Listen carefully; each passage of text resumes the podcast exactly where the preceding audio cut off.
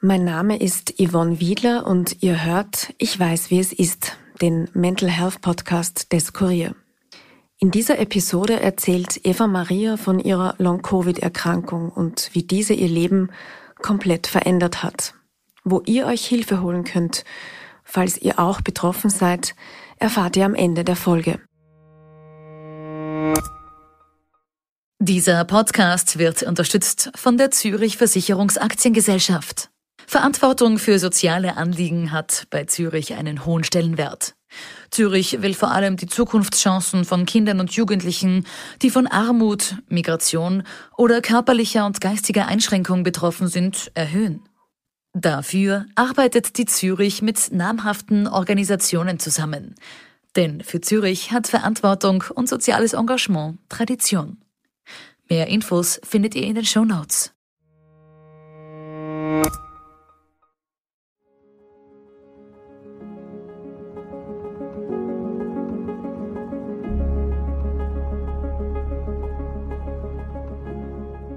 Mein Name ist Eva Maria und ich weiß, wie es ist, mit Long-Covid leben zu müssen.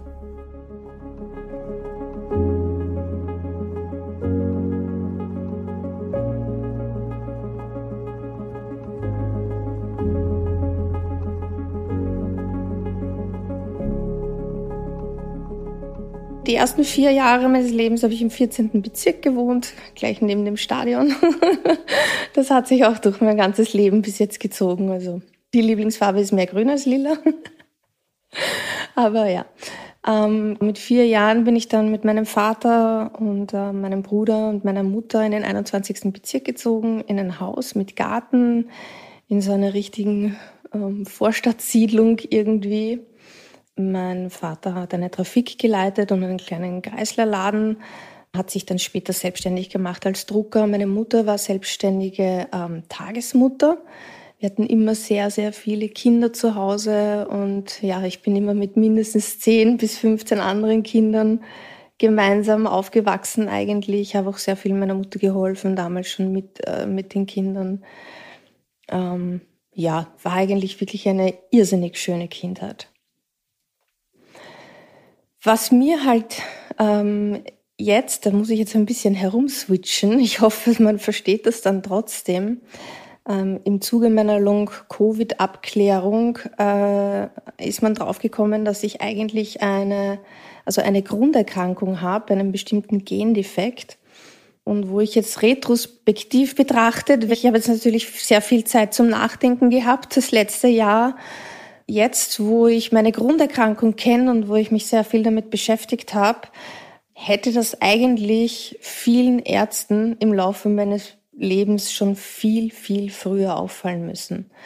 Ich habe eine Grunderkrankung, die nennt sich hypermobiles Ehlers-Danlos-Syndrom. Diese Erkrankung birgt schon per se Komorbiditäten in sich, jetzt durch die zweite Covid-Infektion, die ich hatte, erst so richtig zum Ausbruch gekommen sind eigentlich. Aber es hat eben schon viel früher Vorzeichen oder Warnzeichen gegeben irgendwie. Zum Beispiel diese Hypermobilität der Gelenke. Da kann ich auch gleich noch einmal äh, wieder in meine, in meine Jugend zurück switchen. Ich kann mich erinnern, ich war immer schon sehr batschert. Ich bin oft gestolpert, gestürzt, gegen Türstöcke gelaufen war immer sehr burschikos und so, aber ich war ein irrsinniger Ballettfan. Dieses Körperverbiegen war für mich das Sinnbild der Ästhetik irgendwie. Also das, so diese völlig verdrehten Körper, die eigentlich überhaupt nicht gesund ausschauen, war für mich sehr ästhetisch und schön. Jedenfalls war es dann so in der Volksschule, in der äh, Anfang zweite Klasse, da bekommt man ja oft einmal so, so Vorschläge, was man außerhalb der Schule so für sportliche Aktivitäten irgendwie machen könnte. Und da war unter anderem ein Zettel von einer Ballettschule dabei. Und ich habe mir gedacht, wow, das gibt's ja nicht. Ähm, was ist jetzt das für ein Zufall? Und habe mich so gefreut darüber. Und da war ich sieben Jahre alt und habe mir damals, weil ich schon sehr selbstständig war, weil meine Mutter eben durch ihre selbstständige Arbeit nicht sehr viel Zeit gehabt hat, habe ich mich selbstständig mit sieben Jahren um ein Vortanzen dort beworben. Habe das dann auch gemacht, bin auch aufgenommen worden. Ich bin dort auch alleine hingefahren, weil ich, ich musste schon mit fünf Jahren alleine in den Kindergarten fahren, weil es hat einfach niemand Zeit gehabt. Bin dann dorthin gefahren, habe das Vortanzen absolviert, habe es bestanden und bin dann nur nach Hause gekommen mit allen bürokratischen Unterlagen und einem Zahlschein und habe meiner Mutter gesagt, bitte hier unterschreiben und das einzahlen und ich gehe ab jetzt im Ballett. Und so war das dann auch und dann habe ich sechs Jahre Ballett getanzt, war dann auch schon eigentlich fürs äh, Ballettkonservatorium angemeldet und aufgenommen. Aber ich musste dann meine Ballettkarriere beenden, weil mir mein linkes Knie dauernd rausgesprungen ist und ähm, meine Hüftgelenke damals schon so dermaßen abgenutzt waren, dass es für Ballett oder beziehungsweise für dieses extrem professionelle Ballett nicht mehr gereicht hat.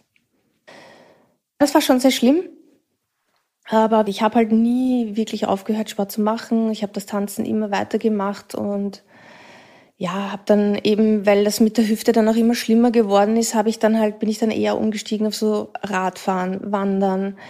Dann habe ich auch eine Zeit lang wirklich exzessives Bodybuilding betrieben. Ich glaube, das war irgendwie so ein Kompensationsversuch, weil ich war es immer gewohnt, dass Sport schmerzhaft sein muss ähm, von diesem Ballett, von dieser Disziplin und dieses dich immer drüber pushen und in den Schmerz hinein und den Schmerz übergehen. Und das begleitet mich eigentlich bis jetzt, muss ich ganz ehrlich sagen, dieses äh, über das Limit drüber pushen die ganze Zeit. Ich habe dann mit 16 eine Friseurlehre angefangen und habe da schon gemerkt, dass ich wirklich Probleme habe irgendwie mit längerem Stehen. Und was auch immer aufgefallen ist, dass ich eben schon als Kind sehr zu blauen Flecken geneigt habe. Also ich habe sehr schnell Hämatome bekommen, weil ich mich auch ständig überall an, ankaut habe und so. Ich war immer urviel krank.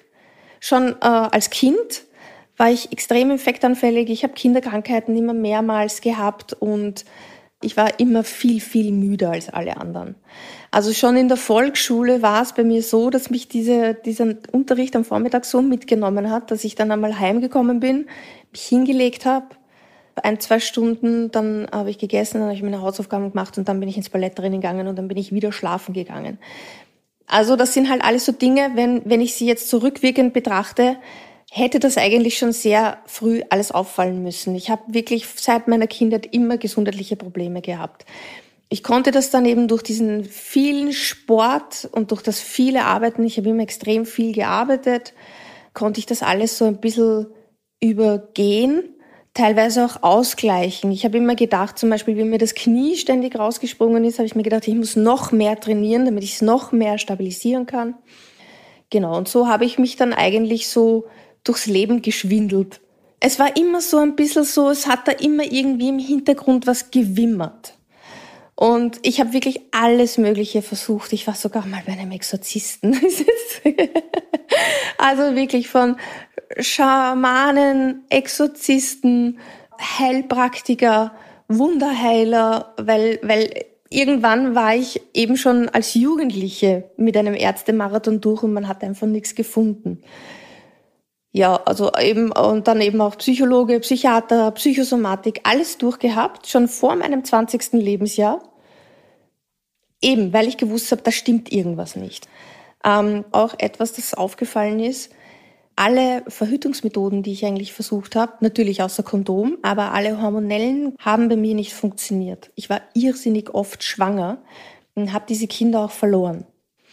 Also ich habe insgesamt vier Kinder verloren eines habe ich bekommen, das auch fast gestorben wäre bei der Geburt und ganz ehrlich gesagt, eines habe ich abgetrieben.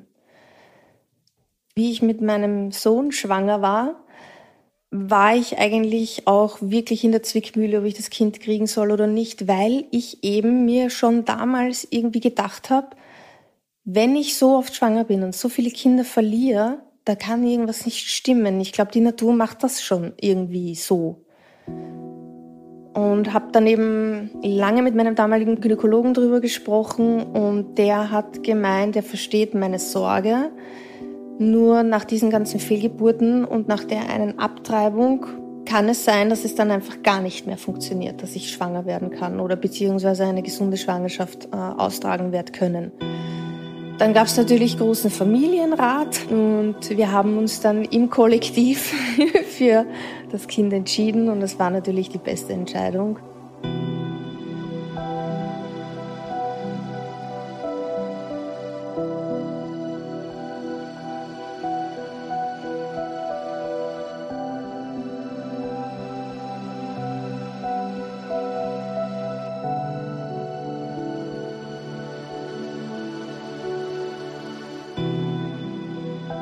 Die Tür der großen Altbauwohnung öffnet sich und ein Mann begrüßt uns.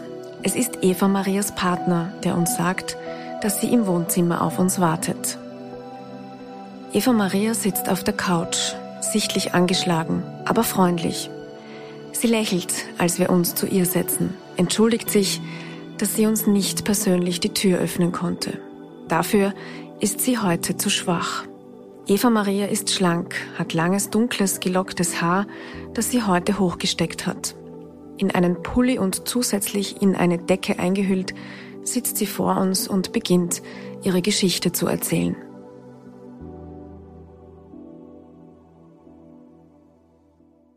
Die Entscheidung, dass ich Krankenschwester werden wollte, kam deswegen, weil ich ich habe irgendwann einmal angefangen, als Ernährungsberaterin zu arbeiten. Ich habe eine Ausbildung gemacht und habe mich sehr viel mit Nahrungsergänzungsmitteln beschäftigt, mit der Lebensmittelindustrie und habe das dann zwei Jahre selbstständig gemacht. Und irgendwie war mir das zu wenig. Ich habe da schon so, so ein bisschen Medizin geschnuppert, sagen wir mal so. Und irgendwie wollte ich das noch weiter ausbauen.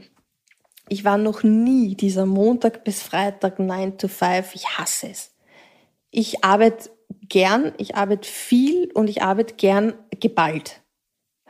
Und da ist mir dann eben eingefallen, okay, Krankenschwestern haben das eigentlich so. Und bin dann am nächsten Tag gleich aufs AMS und habe gefragt, okay, wie ist das? Ich will gerne da mal reinschnuppern oder mal schauen, wie das ist. Dann war ich bei einer äh, Informationsveranstaltung vom WAF. Ja, und auf einmal war ich schon in diesem Auswahlverfahren drinnen, irgendwie noch reingequetscht, weil es eigentlich schon abgeschlossen war für den Jahrgang, aber sie haben dann eben gesagt, bei so einem Vortest war ich anscheinend so geeignet, dass sie mich dann doch noch reingenommen haben. Und ein paar Wochen später war ich in der Ausbildung. Im Februar 2020, da war ich gerade in einem Krankenhaus angestellt in der Endoskopie und dann kam die Pandemie. und dann hat man ja schon irgendwie von den ersten bestätigten Fällen in Österreich gehört ich kann mich noch erinnern, im Jänner sind wir im Sozialraum gesessen und es gab dort eine Ärztin und mich, die von Anfang an gesagt haben, das wird richtig problematisch. Und die anderen immer so, na, bitte, da hat schon öfters gegeben, da Ebola, da das, da MERS, da SARS-1, war alles nix. Und wir haben beide gesagt, na, ich glaube, das wird anders. Wir wissen eh, was draus geworden ist. Na, jedenfalls war es so im Februar 2020, Mitte Februar, 14. oder 15. muss es gewesen sein, ist mein Sohn irgendwann einmal aus seinem Zimmer gekommen, hat ausgeschaut wie ein Zombie und war zum ersten Mal in seinem Leben wirklich krank. Er hat damals eine Lehre gemacht in einem Hotel und hat mir dann im, ich, ich habe ihn dann natürlich irgendwann mal gefragt, na sag einmal, wo hast denn du dich so angesteckt? Und er hat gesagt, ja, das muss dieser eine Gast gewesen sein. Und ich hab, dann habe ich natürlich nachgefragt. Und er hat dann eben erzählt, sie hatten einen, einen Gast aus der Region Wuhan, der von einem Tag auf den anderen so krank geworden ist, dass er nicht mehr ins Hotelrestaurant kommen konnte und das Essen aufs Zimmer bestellt hat. Und mein Sohn hat ihm das äh, eben als Lehrling dorthin gebracht und er hat eben gesehen, wie schwach der ist. Und mein Sohn hat halt auch eine furchtbar soziale Ader und hat das Essen nicht nur hingestellt, sondern hat ihm geholfen beim Essen. War urlange in dem Zimmer. Und das war ungefähr zehn Tage, bevor er krank geworden ist. So, auch wieder ungefähr zehn Tage nach, nachdem er Symptome entwickelt hat, war ich auf einmal auch krank. Und dann haben wir gedacht, na super. Das haben wir die Grippe ausgefasst dieses Jahr. Ja, ist halt so ich habe dann eben damals, ich weiß es noch, als ob es gestern wäre, ich habe dann meinen Sohn gefragt, ob ich, ob ich für uns eine, eine Hühnersuppe machen soll. Und er hat dann noch zu mir gesagt, na, du da gar nicht an, es ist eh wurscht, weil ich schmeck zero, hat er gesagt zu mir. da habe ich noch lachen müssen irgendwie. Ja, bei meinem Sohn war es halt so von den Symptomen wirklich halt wie, wie, nicht wie ein grippaler Infekt, sondern tatsächlich wie eine Influenza. Also der war wirklich krank, auch, auch hohes Fieber. Bei mir auch anfangs. Bei mir hat es angefangen wie eine Bronchitis. Und ähm, ich habe dann schon im Laufe der Zeit gemerkt, dass ich mir immer schwieriger tue mit dem Reden. Es war damals so, als, die, als äh, der Lockdown verkündet wurde, ich glaube, das war so um den 14. März herum oder so, kann ich mich noch erinnern, es hat irrsinnig viele sehr ängstliche und verunsicherte Bürger gegeben. Es gibt auf Facebook eine Gruppe, die hat, die, die gibt's noch immer, die heißt Wiener helfen WienerInnen. Und da habe ich angeboten, dass sich Leute bei mir melden können, die Angst haben, die glauben, Symptome zu haben oder sonst einfach nur sprechen wollen oder sonst irgendwas. Also ich habe da psychosoziale und medizinische Beratung quasi angeboten, gratis. Und ich habe schon gemerkt bei diesen Telefonaten, weil da haben wirklich viele Leute angerufen und ich habe schon gemerkt bei diesen Telefonaten, dass ich keine ganzen Sätze mehr sprechen kann, ohne wirklich tief Luft zu holen. Habe das dann kurz einmal ad acta gelegt und habe dann eben angefangen so mit Inhalationen und da alles, was, was ich halt von meiner Tätigkeit als Krankenschwester kenne, mit Pneumonieprophylaxe, Inhalationen und Atemübungen, was weiß ich, was alles. Es ist aber irgendwie nicht besser worden. Gut, dann habe ich mir halt irgendwie so Ruhe gegönnt und dann war es irgendwann einmal an einem Tag so, dass mein Sohn mich aufgeweckt hat in der Nacht und mich gefragt hat, was mit mir los ist, ob ich sterbe. Und ich habe mich gar nicht ausgegangen und habe ihn gefragt, wieso, was ist los? Und er hat halt gesagt, naja, du röchelst und hustest, ich höre dich bis in mein Zimmer. Da sind aber vier Türen dazwischen gewesen. Na, ich ja, eigentlich hat er recht, ich krieg wirklich schlecht Luft. Und haben wir, es hat sich so angefühlt, als ob ich so einen riesen Schleimpatzen in der Lunge hätte, der halt darauf wartet, irgendwie hochzukommen. Und haben wir gedacht, ich gehe mal duschen, vielleicht durch den Dampf lockert sich da was. Und in der Dusche bin ich dann aber kollabiert. Und dann haben wir die Rettung gerufen und bin mit wirklich schlechter Sauerstoffsättigung eben auf eine Covid-Station gekommen. Ich kann mich noch erinnern, das war damals eine, eigentlich eine Diabetesstation, die umgewandelt worden ist und ich bin dort eingeliefert worden. Und das, was ich mitgekriegt habe, weil ich war schon ziemlich eingetrübt, aber das, was ich mitgekriegt habe, das war schon ziemlich beängstigend, würde ich gar nicht sagen, aber es war sehr verstörend, irgendwie dystopisch fast schon, weil die Station war völlig überfüllt. Es sind dort äh, eben Menschen gesessen mit mobilen Sauerstoffgeräten, hängend in irgendwelchen Rollstuhlen oder diesen Transportsesseln, die man kennt vom Spital. Das Personal völlig aufgelöst und hysterisch von einem Zimmer ins nächste. Ich bin dann eingeschleust worden und in ein Isolierzimmer gekommen. Dort ist ein Mantel gehängt. Also ich kann mich, wenn, wenn man sich zurückerinnert, wir hatten ja am Anfang der Pandemie wirklich das Problem, dass wir keine Schutzausrüstung hatten. Wir mussten Schutzausrüstung mehrmals verwenden. Die Bevölkerung hat uns das Desinfektionsmittel geklaut.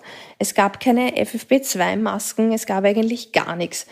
Ich kann mich noch erinnern, wir haben, habe ich auch dort gesehen, Pflegekräfte, die sich Schutzausrüstung aus schwarzen Müllsäcken gebastelt haben und so. Also es war wirklich irre. So, also das kann man sich auch, glaube ich, gar nicht. Es war wie im Film, aber wie in einem schlechten.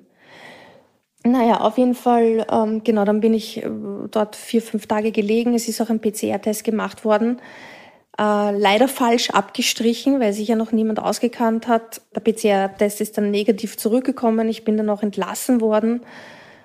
Für mich war das dann noch irgendwie gegessen. Ich habe mir gedacht, gut, das war halt alles nur kein Covid. bin dann gesund geworden, bin dann wieder arbeiten gegangen und ja, für mich war das eigentlich das Thema gegessen. Habe mich dann irgendwie in den Pandemiealltag in der Arbeit gestürzt und ich war eben immer sehr sportlich, wie ich das schon vorher erzählt habe und war, ich habe auch kein Auto, ich bin eigentlich immer mit dem Fahrrad unterwegs, ich fahre überall mit dem Fahrrad hin. Es ist ganz egal wohin, so natürlich in die Arbeit. Und irgendwann einmal im Mai 2020 habe ich gemerkt, ich schaffe das nicht mehr hin schon, weil da geht's viel bergab, aber ich komme nicht mehr nach Hause, weil die, die ich meine, es sind jetzt keine Berge, die wir da in Wien hochfahren müssen, sondern halt immer nur so ein bisschen äh, Steigung und ich habe es einfach nicht mehr geschafft. Und im April ist auf Twitter das erste Mal das Wort Long Covid aufgetaucht. Seitdem habe ich mich mit dem eigentlich schon mehr oder weniger befasst und habe mir gedacht, okay, gut, das könnte das eventuell sein und habe dann angefangen, eben in eine Abklärung zu gehen beim Lungenfacharzt und beim Kardiologen Der Lungenfacharzt hat dann eben so typische Covid-Veränderungen in der Lunge festgestellt. Und da haben wir dann gewusst, okay, passt, das war doch Covid. Weil das eben diese Veränderungen, die da in der Lunge stattgefunden haben, kannte man so nicht. Also man hat ja auch damals, glaube ich, in den Medien hat man das ja eh auch öfters gezeigt, diese weißen Lungen. So schlimm war das bei mir natürlich nicht, aber es gab so weiße Flecken. Fibrosen nennt man das. Genau, und dann war ich auch beim Kardiologen. Dort hat man dann irgendwie eine kleine Herzklappenschwäche festgestellt. Und da hat sich das, was ich eigentlich vorher schon so nebenbei mitlaufen gehabt habe und dem nie aber wirklich Beachtung geschenkt habe, ich habe sehr viel auf den Stress in der Arbeit äh, abgeschaselt, muss ich ganz ehrlich sagen. Das hat sich dann noch einmal verstärkt. Und dann habe ich eben auch gemerkt in der Arbeit, dass ich auf einmal so total hohen Puls habe. Nur vom Gehen. Haben aber auch da noch nichts dabei gedacht irgendwie.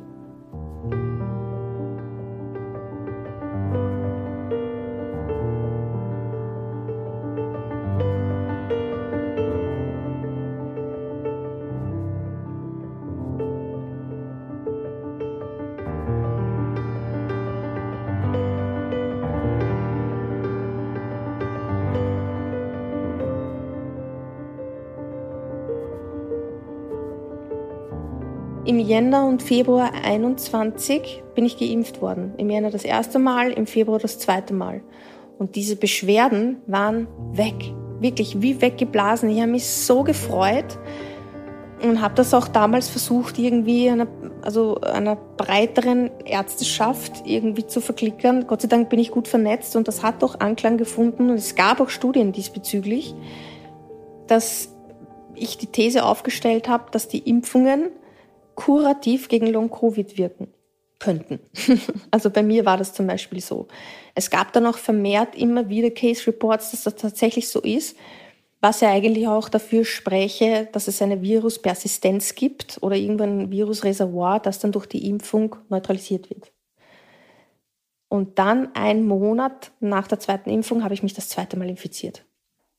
Also es war so, dann, da war ja die Pandemie wirklich schon mitten, mitten im Gange und ähm, da wir so viele Personalausfälle im Haus hatten, äh, habe ich dort auch mitgeholfen und habe auch teilweise Dienste auf Stationen übernommen, weil ich war ja eigentlich nur Montag bis Freitag in der Endoskopie zu Ambulanzzeiten und da habe ich aber auch am Wochenende Dienste übernommen und da war es so, dass ich eine Doppelnacht gemacht habe. Und ich bin dann am das weiß ich noch ganz genau, am 16. März bin ich an meinem Schlaftag nach zwei Nächten Dienst aufgewacht und mir hat alles wehgetan. Die Flanken, der Nacken, der ganze Rücken, der Kopf. Und dann habe ich gedacht, boah. Und habe noch so gescherzelt mit meinem Lebensgefährten und habe gesagt, vielleicht sollte ich jetzt keine Doppelnächte mehr machen. Vielleicht bin ich einfach zu alt dafür. habe mich halt vollgestopft mit Schmerzmedikamenten und bin dann am nächsten Tag ganz normal in meinen Dienst in der Endoskopie gegangen, habe dann eineinhalb Stunden dort gearbeitet und am Tisch während der Untersuchung sind mir mehr oder weniger die Beine weggeknickt. Also ich konnte dann auf einmal nicht mehr stehen und die Schmerzen, die ich hatte, hatte ich noch nie in meinem ganzen Leben. Die Schmerzen waren so schlimm, dass mein Körper fast schon wie mit einem Schock reagiert hat. Also meine Arme und meine Beine haben sich lila verfärbt. Also der Körper hat dann wirklich das Blut aus der Peripherie quasi in den Körperstamm gepumpt, damit halt da alles gut versorgt wird. Bin dann auch auf der Orthopädie aufgenommen worden, weil wir alle geglaubt haben, ich habe einen Bandscheibenvorfall. Bin dann in ein Isolierzimmer gekommen, weil ja damals gab es die Regel, dass jemand, der auf die Station aufgenommen wird, muss einen PCR-Test vorher machen. Bevor der nicht äh, negativ ist, werden die Patienten isoliert bin dann in so einem Isolierzimmer äh, gelegen, während ich auf das Ergebnis gewartet habe und habe wirklich eine, eine Orgeschmerztherapie bekommen, also auch mit, mit, mit Opiaten und Morphin und allem drum und dran. Und es, hat, es ist einfach nicht besser geworden. Hatte dann noch Probleme mit dem Urinieren schon und so, was eigentlich eh alles auf einen Bandscheibenvorfall äh, hindeutet. Und dann war es so, dass äh, der Test positiv zurückgekommen ist. Also mit dem hat eigentlich wirklich niemand gerechnet. Ich bin dann nach Hause gefahren, habe mich 14 Tage in Quarantäne begeben. Wie die Quarantäne aus war, habe ich mich ins MR geschmissen, weil ja die Schmerzen trotzdem noch immer da waren. Und da hat man dann eben einen riesen Bandscheibenvorfall gesehen und einen Entzündungsherd. bin dann neurochirurgisch saniert worden. Das ist alles super gegangen, alles bestens. Die Schmerzen waren auch wirklich kurzzeitig weg. Ich war der glücklichste Mensch, weil auch irgendwie Schmerzen, die ich schon davor hatte, irgendwie in dem Bereich weg waren. Und dann ist es wieder losgegangen. Also zehn Tage später hatte ich dann Nahtentfernung beim Hausarzt. Hatte dann aber wieder einmal Wundheilungsstörungen, wie so oft. Äh, die Wunde hat sich extrem infiziert. Also ich hatte fast so einen, ich würde sagen, so einen Golfball großen Abszess. Ich bin dann revidiert worden. Es war eine, eine Revisions-OP. Das bedeutet, dass man die OP-Wunde noch einmal ausschneiden hat müssen und noch einmal zunähen. Das hat sich dann noch einmal entzünden. Es es hat sich wirklich ewig lang hingezogen. Ich bin dann wieder gekündigt worden, weil das alles so lange gedauert hat, aber das kannte ich schon. Also ich bin öfters äh, wegen meiner Gesundheit oder im Krankenstand gekündigt worden. Ja, die Schmerzen waren trotzdem da, die Beschwerden waren, waren da. Ich habe mich dann freiwillig auf in, in, in ambulante Psychosomatik-Reha begeben. Es gibt von der ÖGK ein Institut für physikalische Medizin, die eben ambulante Psychosomatik-Reha machen. Das war natürlich viel mit, mit Psychotherapie, Psychoedukation, viele Psychologengespräche und zu meiner Freude natürlich auch viel Reaktivierung und viel Sport. Weil das war ja für mich immer das, das Zeichen für Gesundheit. So, sobald ich wieder auf meinem Fitnesslevel war, war ich für mich gesund. Alles andere war wurscht. Ja. Also jedes, so, also Schmerzen, Kopfschmerzen, Schwindel und solche Sachen, das war mir einfach wurscht. Äh, Hauptsache ich kann meinen Sport machen. Und da war es dann so, dass ich zum ersten Mal gemerkt habe, je mehr ich mich anstrenge, desto schlechter geht's mir. Das habe ich nach meiner Hüft-OP teilweise auch schon oft erlebt, wo ich eben im Fitnesscenter mich irrsinnig ausgepowert habe und dann am Tag darauf auf einmal krank war. Da habe ich mir überall noch nichts dabei gedacht. Und da bei der Psychosomatik-Reha hat das auch wieder so angefangen, nur war das noch einmal ein Deutsch schlimmer. Und es war dann eben teilweise so, dass ich zu einzelnen Therapietagen nicht erscheinen konnte, weil ich es einfach nicht aus dem Bett geschafft habe. Also die hätten mich auch schon fast rauskaut aus der Reha, weil sie gesagt haben, so macht es keinen Sinn ich war dann trotzdem fertig, also ich habe es dann in etwas langsamerem Tempo über drei Monate habe ich es dann doch fertig gemacht. Und dann haben wir gedacht, ja, jetzt hast du halt Reha gemacht, gut geht's dir trotzdem nicht. Ich muss jetzt trotzdem wieder arbeiten gehen, ja, das wird schon irgendwann einmal wird sich das aufhören mit dieser Schwäche und dieser Müdigkeit und so. Und habe dann äh, bei einer Poolfirma nennt man das, das ist eine Personalleihfirma für Pflegekräfte. Weil ich mir gedacht habe, ich bin noch nicht ganz sicher, ob ich meinem Körper trauen kann oder nicht. Und fange lieber mal nicht in einem fixen Team an, wo ich vielleicht eine Woche arbeiten bin und dann bin ich eventuell sechs Monate im Krankenstand, laufe dort aber im Dienstplan weiter, als ob ich da wäre und es fehlt jemand.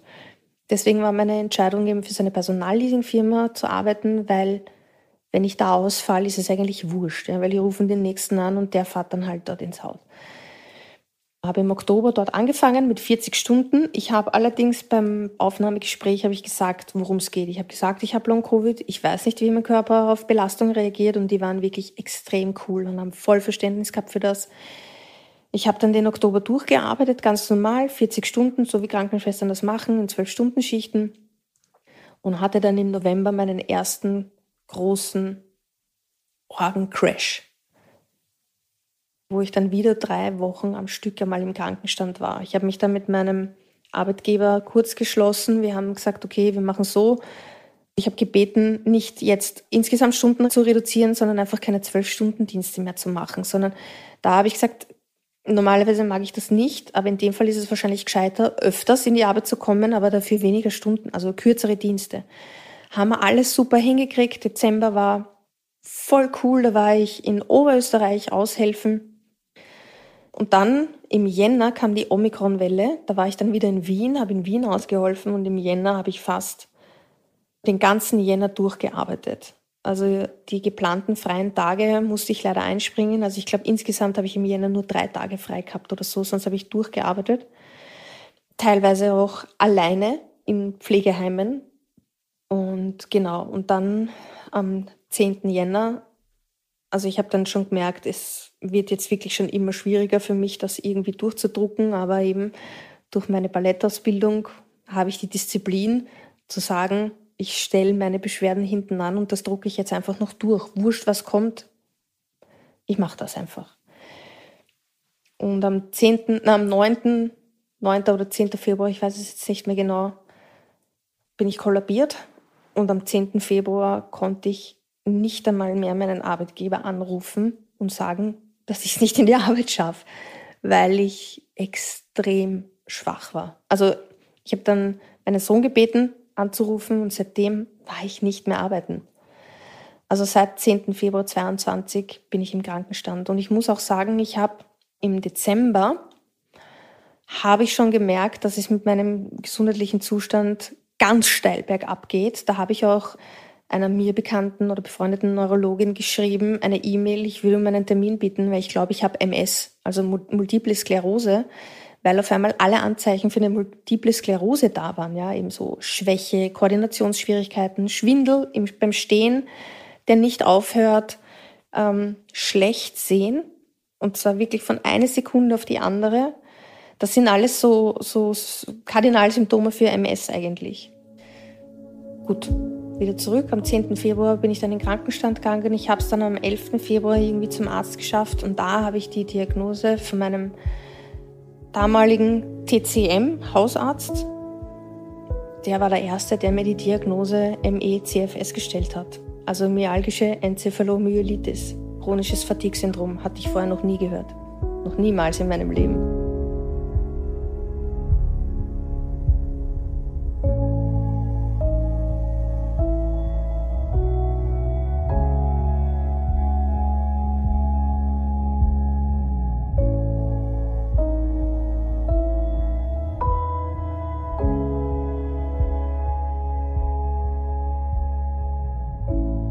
Mittlerweile weiß man eben, dass Leute, die schon bestimmte Vorerkrankungen oder Grunderkrankungen hatten, eher Long-Covid-Beschwerden bekommen, als natürlich Leute, die völlig gesund ist. Das Problem ist nur, dass wir jetzt gerade merken, dass die Medizin wirklich alles andere als fertig war. Also ich glaube, wir sind jetzt an einen Punkt gekommen, wo Medizin völlig neu gedacht werden muss, weil je mehr ich mich mit dieser, mit dieser Erkrankung ME-CFS beschäftige, wo der Pathomechanismus noch nicht völlig geklärt ist, aber der offensichtlich auf einer, auf der Zellebene stattfindet, da verschwimmen auf einmal diese Linien zu Komplementärmedizin und klassischer Schulmedizin das ist für mich wirklich irrsinnig spannend und interessant, weil ich bin eigentlich voll Team Wissenschaft. Diese, also Heilpraktiker packe ich eigentlich gar nicht. Vor allem, ich meine, ich habe mich mit denen auch wirklich sehr viel beschäftigt in meiner Jugend, hat mir alles nichts gebracht. Aber Komplementärmedizin, ja, wie TCM oder sowas, das hat für mich sicher seine Berechtigung. Und ich glaube, dass wir jetzt äh, tatsächlich durch das Erforschen dieser Krankheit äh, einsehen werden müssen, dass das einhergehen muss diese ganzheitliche Betrachtung des Menschen. Also wir wissen ja jetzt auch mittlerweile, dass äh, Covid wirklich irrsinnige Auswirkungen auf den Körper haben kann. Das fällt bei jedem natürlich unterschiedlich aus. Das hat einfach was mit unserer Genetik zu tun. Wer auf welches Virus wie reagiert, das war schon immer so. Und wir wissen auch, das wissen wir aber schon seit 2020, dass Menschen mit Vorerkrankungen diese Krankheit schlechter wegstecken und dann auch eher mit Folgeerscheinungen zu tun haben. Das beste Beispiel waren Diabetiker zum Beispiel, wo wir nach der Akutinfektion gesehen haben, dass die Blutzuckerkrisen haben, die nicht mehr unter Kontrolle zu bekommen sind. Das gleiche mit Bluthochdruck. Also alles, was äh, ein Mensch bereits vorher schon gehabt hat, wird durch Covid schlimmer. Dieses SARS-CoV-2-Virus ist so potent, dass es eben für Grunderkrankungen ein extremer Katalysator ist. Es lässt das Immunsystem schneller altern, es lässt Gehirnzellen schneller altern, es verändert teilweise die Beschaffenheit unserer roten Blutkörperchen. Also es macht wirklich irre viel. Wo man jetzt eben auch drauf gekommen ist, dass es gibt ja einen irrsinnigen Anstieg an Autoimmunerkrankungen seit der Pandemie.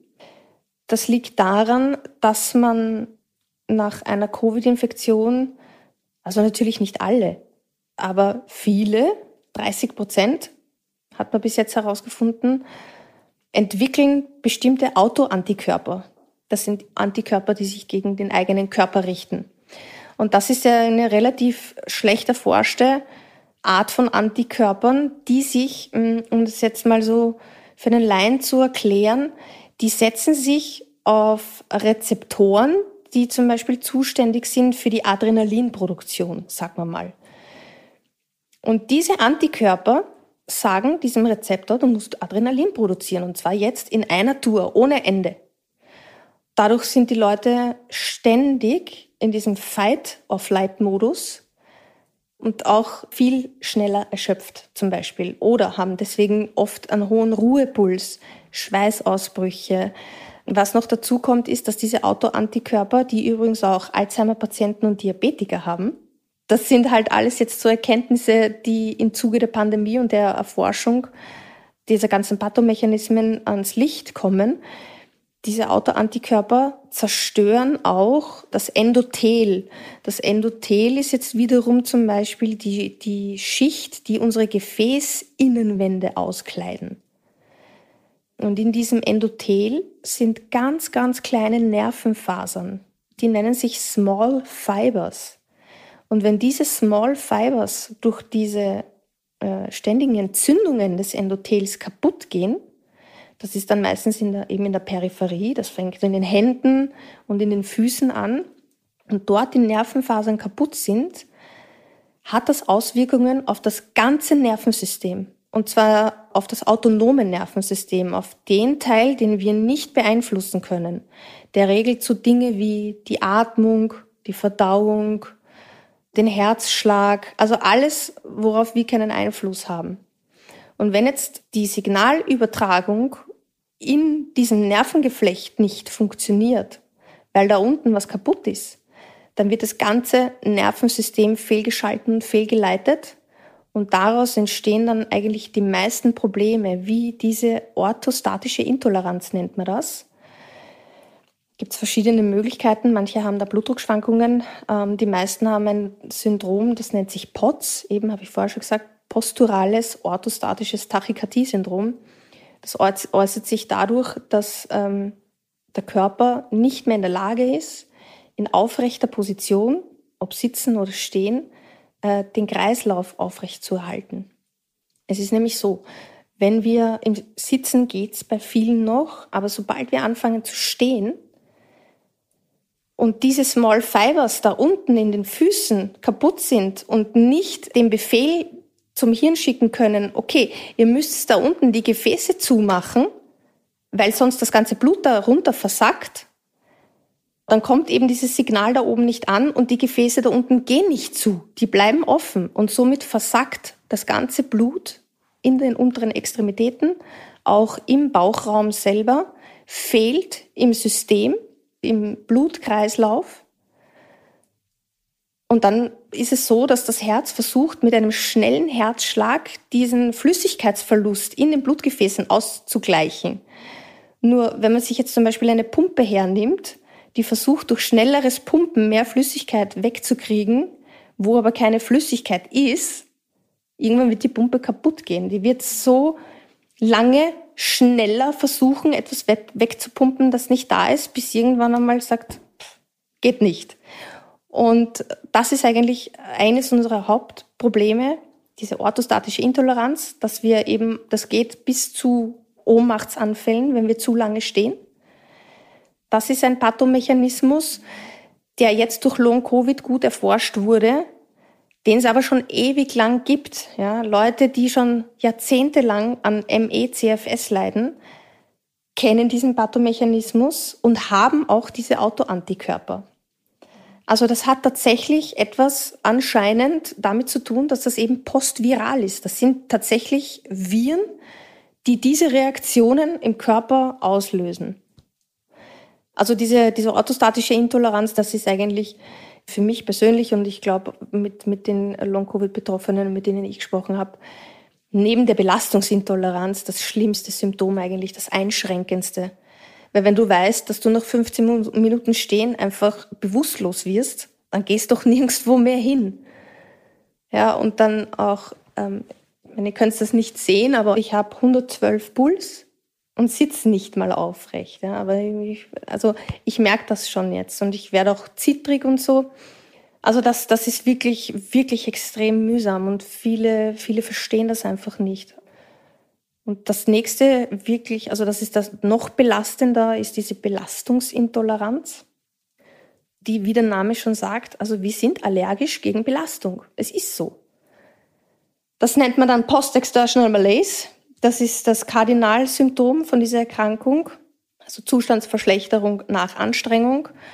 Dann ist es so, dass du dich fühlst, als ob du fünf Tage lang durchgesoffen hättest, 40 Grad Fieber hättest, komplett bekifft wärst. Ich, anders kann man es gar nicht beschreiben. Also es können da wirklich lebensbedrohliche Situationen entstehen. Ich war im letzten Jahr, glaube ich, drei oder viermal mit der Rettung im Spital mit Verdacht auf Herzinfarkt, Lungenembolie und was weiß ich was alles. Ja, also das ist wirklich, das ist schon ziemlich heftig. Und es ist halt so schwierig, dadurch, dass die Leute das nicht kennen und auch die Ärzte nicht kennen, diese Belastungsintoleranz irgendwie zu fassen im Kopf, weil es so komplett gegen unsere Intuition geht wir werden immer bei Fatigue und, und so bei Leistungseinknick und so ist das Erste, was man hört, man macht Bewegungen in der frischen Luft. Aber bei uns wird das schlechter. Es ist völlig kontraproduktiv.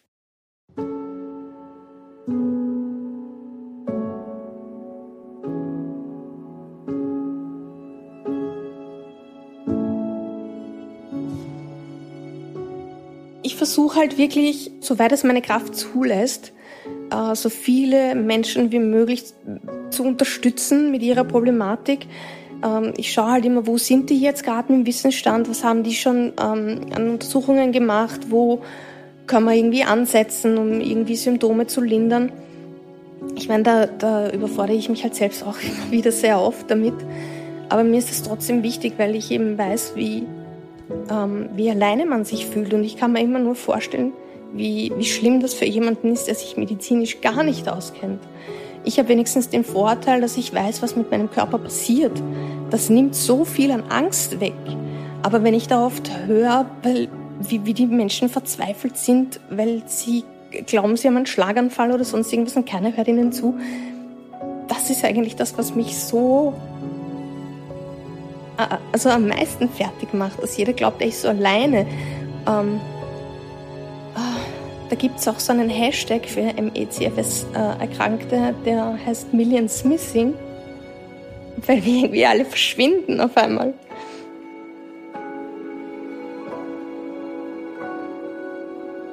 Ich kenne da mittlerweile schon so viele Leute, wo sich Freunde abgewandt haben, Familie, weil man eben als Spinner abgetan wird, weil es nicht verstanden wird, ähm, weil keiner dafür Verständnis hat, dass wir zum Beispiel beim Familienfeiern nicht alles essen können. Wir können oft Gesprächen nicht folgen. Wir müssen nach einer halben Stunde oft sagen, es geht nicht mehr, ich kann nicht mehr. Dann wird deppert geredet und so.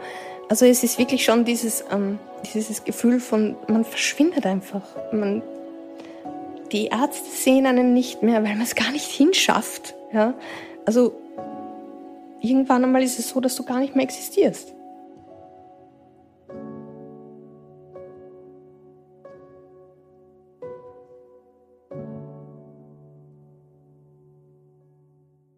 Also mein Alltag jetzt das letzte Jahr war geprägt von Arztterminen, weil dadurch, dass diese Krankheit eben niemand kennt und auch Long-Covid vermeintlich neu ist, obwohl es eben postvirale Erkrankungen schon immer gegeben hat.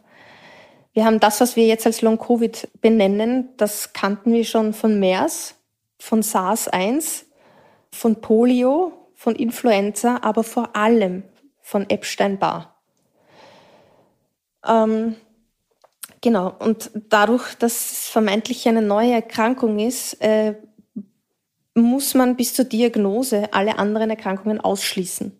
Das heißt, du legst einmal einen Ärztemarathon hin und machst komplette Routine-Diagnostiken in ziemlich jedem Fach. Lungenarzt, Kardiologe, Gastroenterologe, alles Mögliche. Und nebenher hast du aber auch noch äh, die Problematik mit den Behörden, weil es noch immer so ist, dass es ständig auf die Psyche geschoben, wir werden ständig in irgendwelche Psychosomatik, äh, Rehas und Behandlungen hineingedrängt.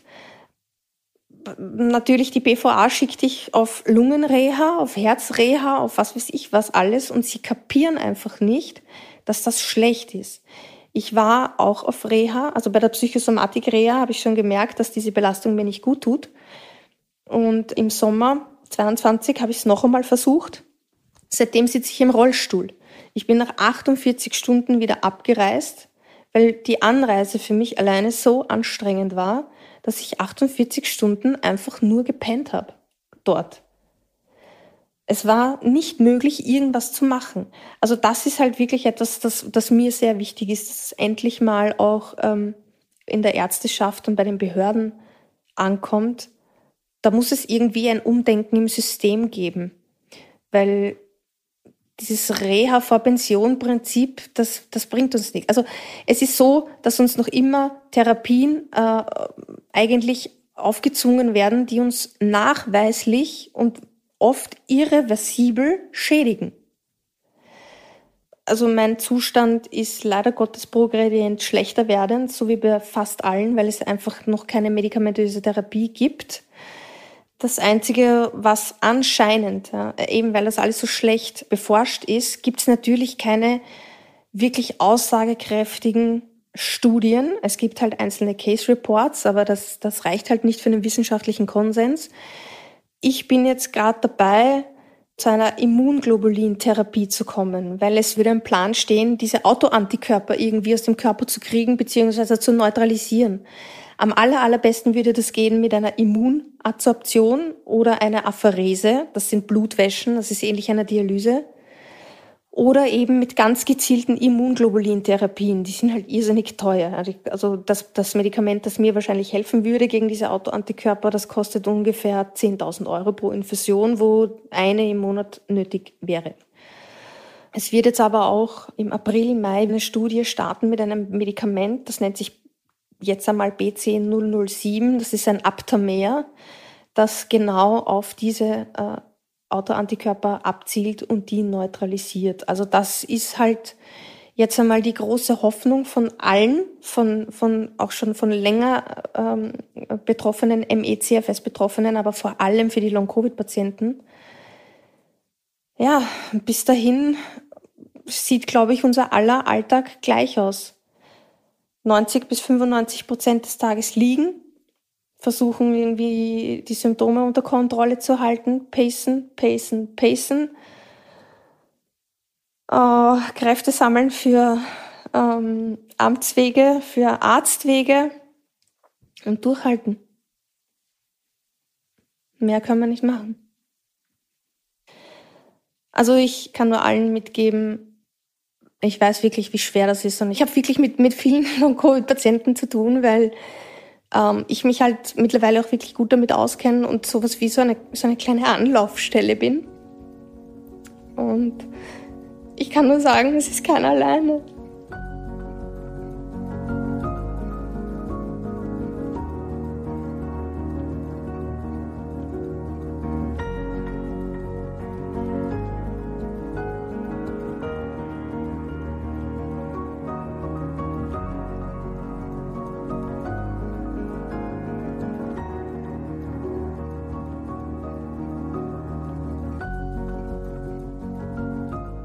Gibt gute und schlechte und sehr schlechte Tage.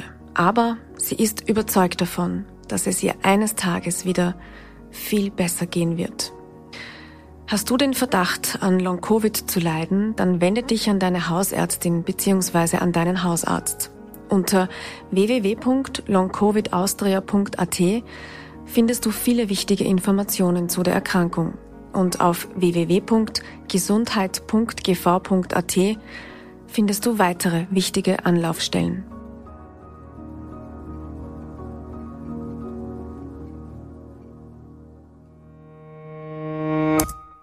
Dieser Podcast entsteht mit freundlicher Unterstützung der Zürich Versicherungs AG.